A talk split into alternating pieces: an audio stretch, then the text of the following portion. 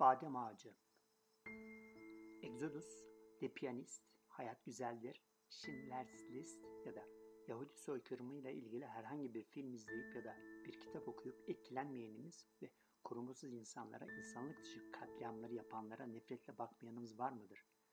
Bu roman ve filmlerde anlatılan Yahudilerin yaşadıkları insanlık tarihinin yüz karası kabul edilir.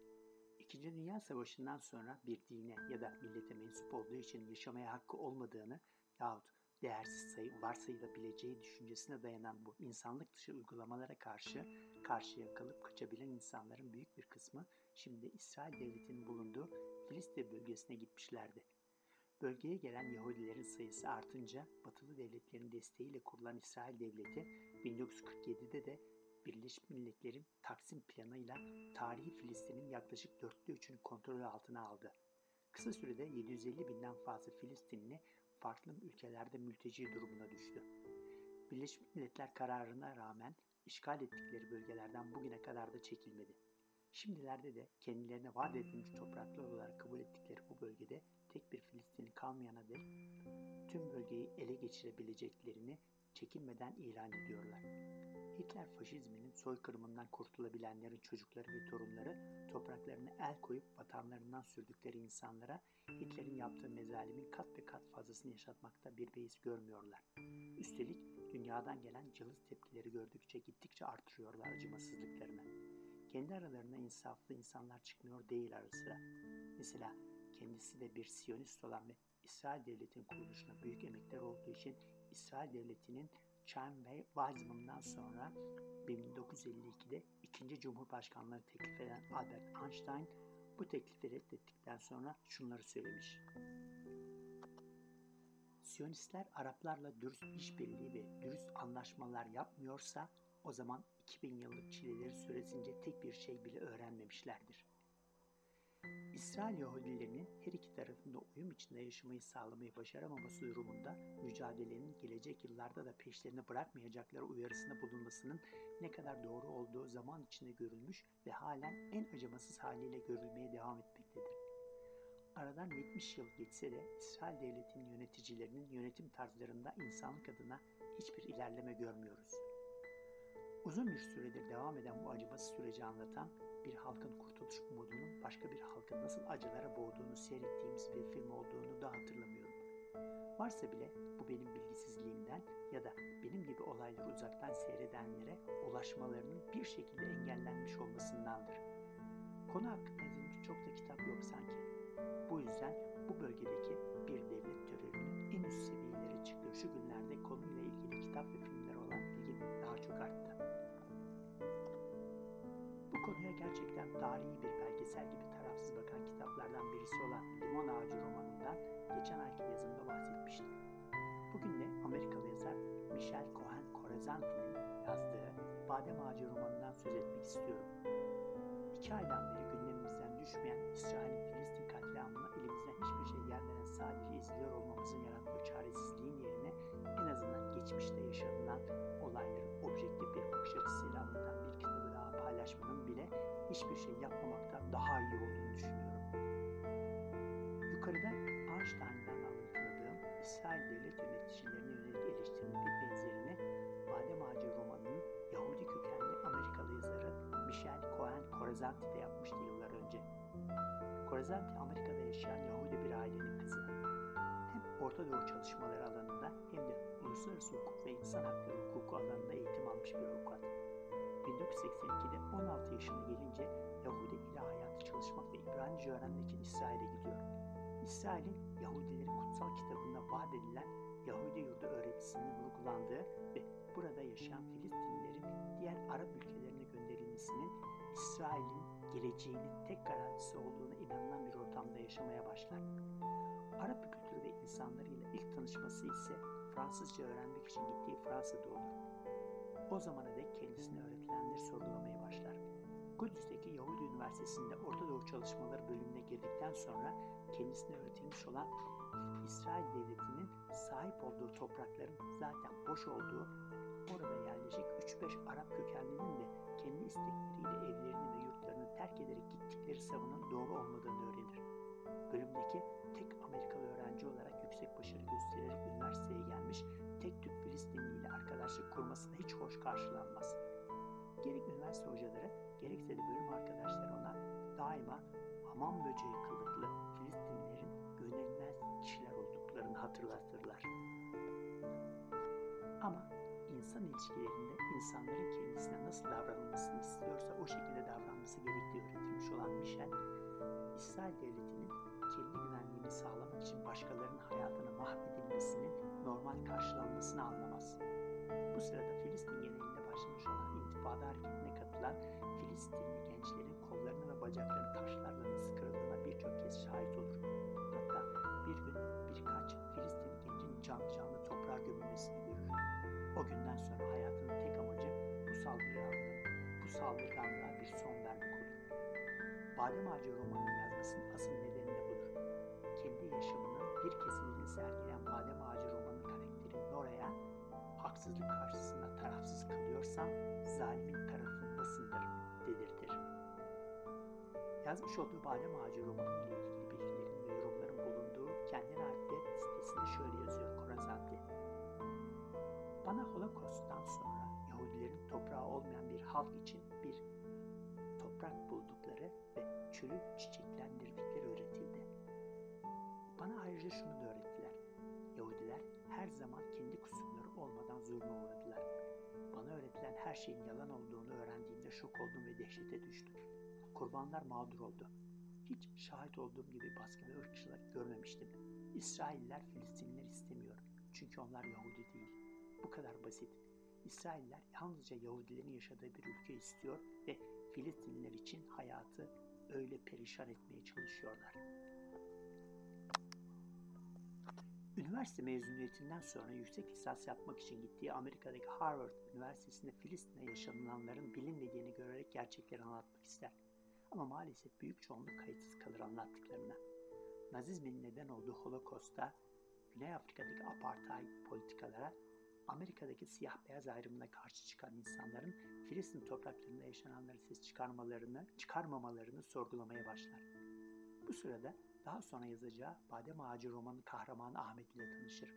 Ahmet aynı üniversitede fizik doktorusu yapmakta ve Nobel ödüllü bir Yahudi profesör ile beraber çalışmaktadır. Birbirlerine aşık olurlar. Ailesinin Yahudi biriyle evlenmesi fikrine karşı çıkarak Ahmet ile evlenir. Zaten yazdığı romanda da Ahmet'in aşık olduğu Nora karakteriyle kendisi arasında Nora'nın trajik ölümü dışında büyük paralellikler olduğunu görüyoruz. Ama Ahmet'in ailesini perişan halde Filistin'de bırakıp Amerika'da yaşamalarından dolayı iç dünyasında yaşayıp bir türlü atamadığı pişmanlık ve huzursuzluk duygusunu atamaması bir süre sonra ayrılmalarına neden olur. Bir süre sonra Amerikalı bir avukatla yeniden evlenen yazar 10 sene kadar umutsuzluğun verdiği ataletle hiçbir şey yapmaz. Ta ki 2007 yılında bir gün Halit Hüseyni'nin Uçurtma Avcısı romanını okuyana dek. Romanın kahramanı Emir'in geçmişte yaşananların silinemeyeceğini, eninde sonunda ortaya yeniden çıkacağını söylediği satırlar geçmişi yeniden hatırlamasına yol açar ve Filistin'de yaşananları herkese anlatabilmek için geçmişte yaşadıklarını baz alarak bir Badem Ağacı romanını yazmaya karar verir. Romanın ilk bölümü 1955 ile 1966 yılları arasında İsrail'in el koyduğu topraklarda geçiyor. Romanın baş kahramanı Ahmet ve ailesinin İsrail'in Filistinlilere uyguladığı baskıdan dolayı çok zor günler geçirdiğini görüyoruz. Babaları İsrail düşmanlarına yardım ettiği suçlamasıyla hapse atılır. Evleri yakıp yıkılır. Bahçelerindeki badem ağacının altına kurdukları bir çadır içinde yaşamaya başlarlar. Bu romanın baş kahramanı Ahmet Hamid daha 8 yaşındayken annesine, kardeşlerine bakmak zorunda kalır. Eve para götürebilmek için kardeşi Abbas ile çalışırlar. Kardeşi bir Yahudi tarafından inşaattan itilip düşüp kötürüm olunca tüm yük üstüne biner. Matematik ve fizik konularında çok başarılı olduğundan hocasının teşvikiyle ülke çapında yapılan bir matematik sınavında tüm İsrailli öğrencilerden daha başarılı olarak İsrail'de bir üniversiteye gider. Orada karşılaştığı tüm zorluklara karşın başarılı olur. Hatta Nobel ödüllü bir profesörün asistanı olur. Daha sonra da orada tanıştığı Yahudi kökenli Nora, gerçek hayatta Korazanti'nin kendisi ile evlenir. Babası dışında kimse onun İsraillerle birlikte çalışmasını ve bir Yahudi ile evlenmesini desteklemez. Beraber büyüdükleri kardeşi Abbas ise çok farklı bir yol tutarak Filistin direniş örgütü El Fethi'ye katılır. Buna haber alan İsrail güçleri evlerini yıkmaya gelir. Evi yıktırmamak için araya giren karısı Nora, askerlerce öldürülünce hayata küser ve kendini sadece işine verir. Romanın ileriki bölümlerinde yeniden evlenmesine ve yıllardır göremediği kardeşiyle Gazze'de buluşmalarına tanık oluruz. Badem ağacı acımasız bir ortamda hayatta kalmayı öğrenen ve sahip olduğu yetenekleri kullanarak kendisini geliştiren ve kazandığı maddi kaynakları ailesinin hayatta kalması için kullanan Filistinli Ahmet'in kişiliğinde tüm Filistin hikayesidir. Ahmet tüm insanların hatta düşmanlarının bile değerli olduğunu öğreten babasının tavsiyelerini kendine şiar edilir. Romanın bir yerinde şöyle diyor. Bedenlerimizi öldürmekten daha kötüsünü yapıyorlar. Hevesimizi kırıyorlar, ruhlarımızı alıyorlar. Geçmişte Ahmet ve ailesinin yaşadıklarının şu anda Gazze'de yaşananlardan hiçbir farkı yok. İki ayda 18 binden fazla sivil Filistin'in öldürülmesinden daha kötüsü Ahmet'in söylediği gibi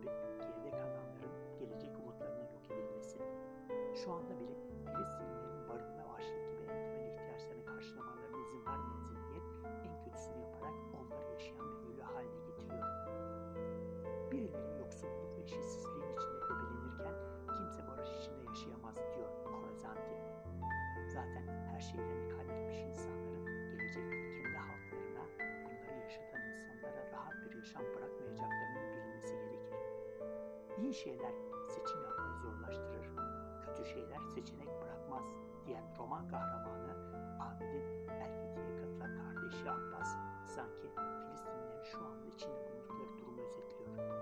Filistinlilere seçim hakkı bırakmayan İsrail'in yaptıklarından dolayı pişman olacağı günler de gelecektir. Belki çok kısa bir dönemde olmaz bu karşılık ama günahsız insanlara acılar çektirenlerin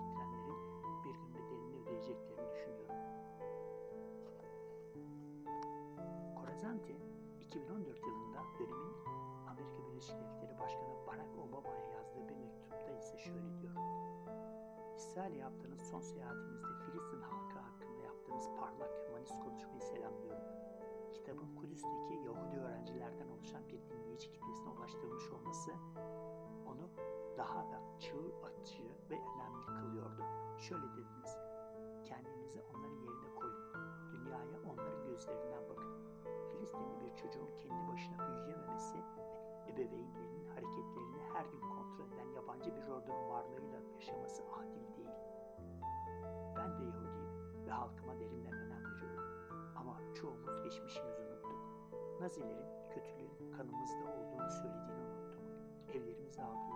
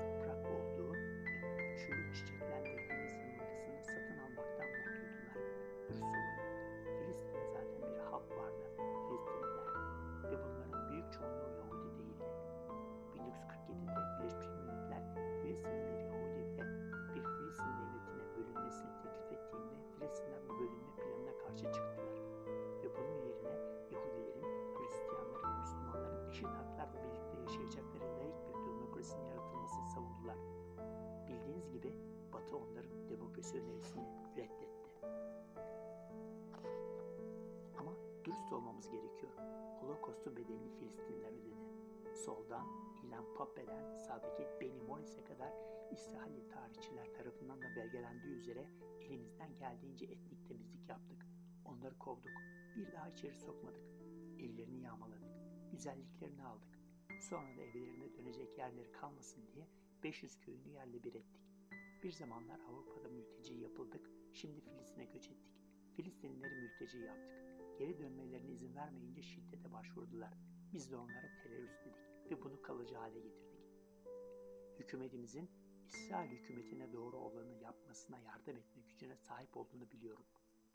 Hatırlayacaksınız kısa bir süre önce Amerika Birleşik Devletleri'nin Güney Afrika ile de benzer bir ilişkisi vardı. Politikamızı değiştirdiğimizde herkes için demokrasi ve eşitlik Güney Afrika'ya geldi.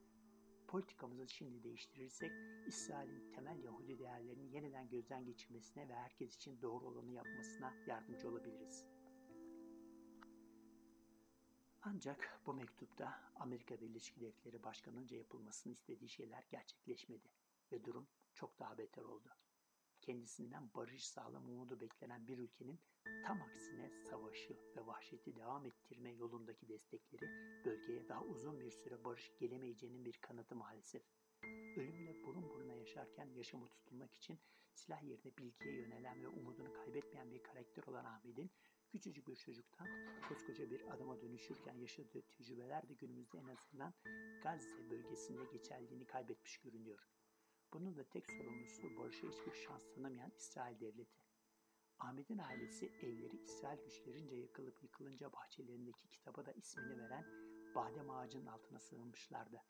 Baharda tüm diğer ağaçlardan erken çiçek açan badem ağacı gibi barışın çiçeklerinin bir an önce açmasını dilemekten başka bir seçeneğimiz yok bugünlerde. Yaşananlara en az Korazanti kadar tüm insanlığın karşı çıkması ve bu vahşete son verilmesini en cảnh thì mình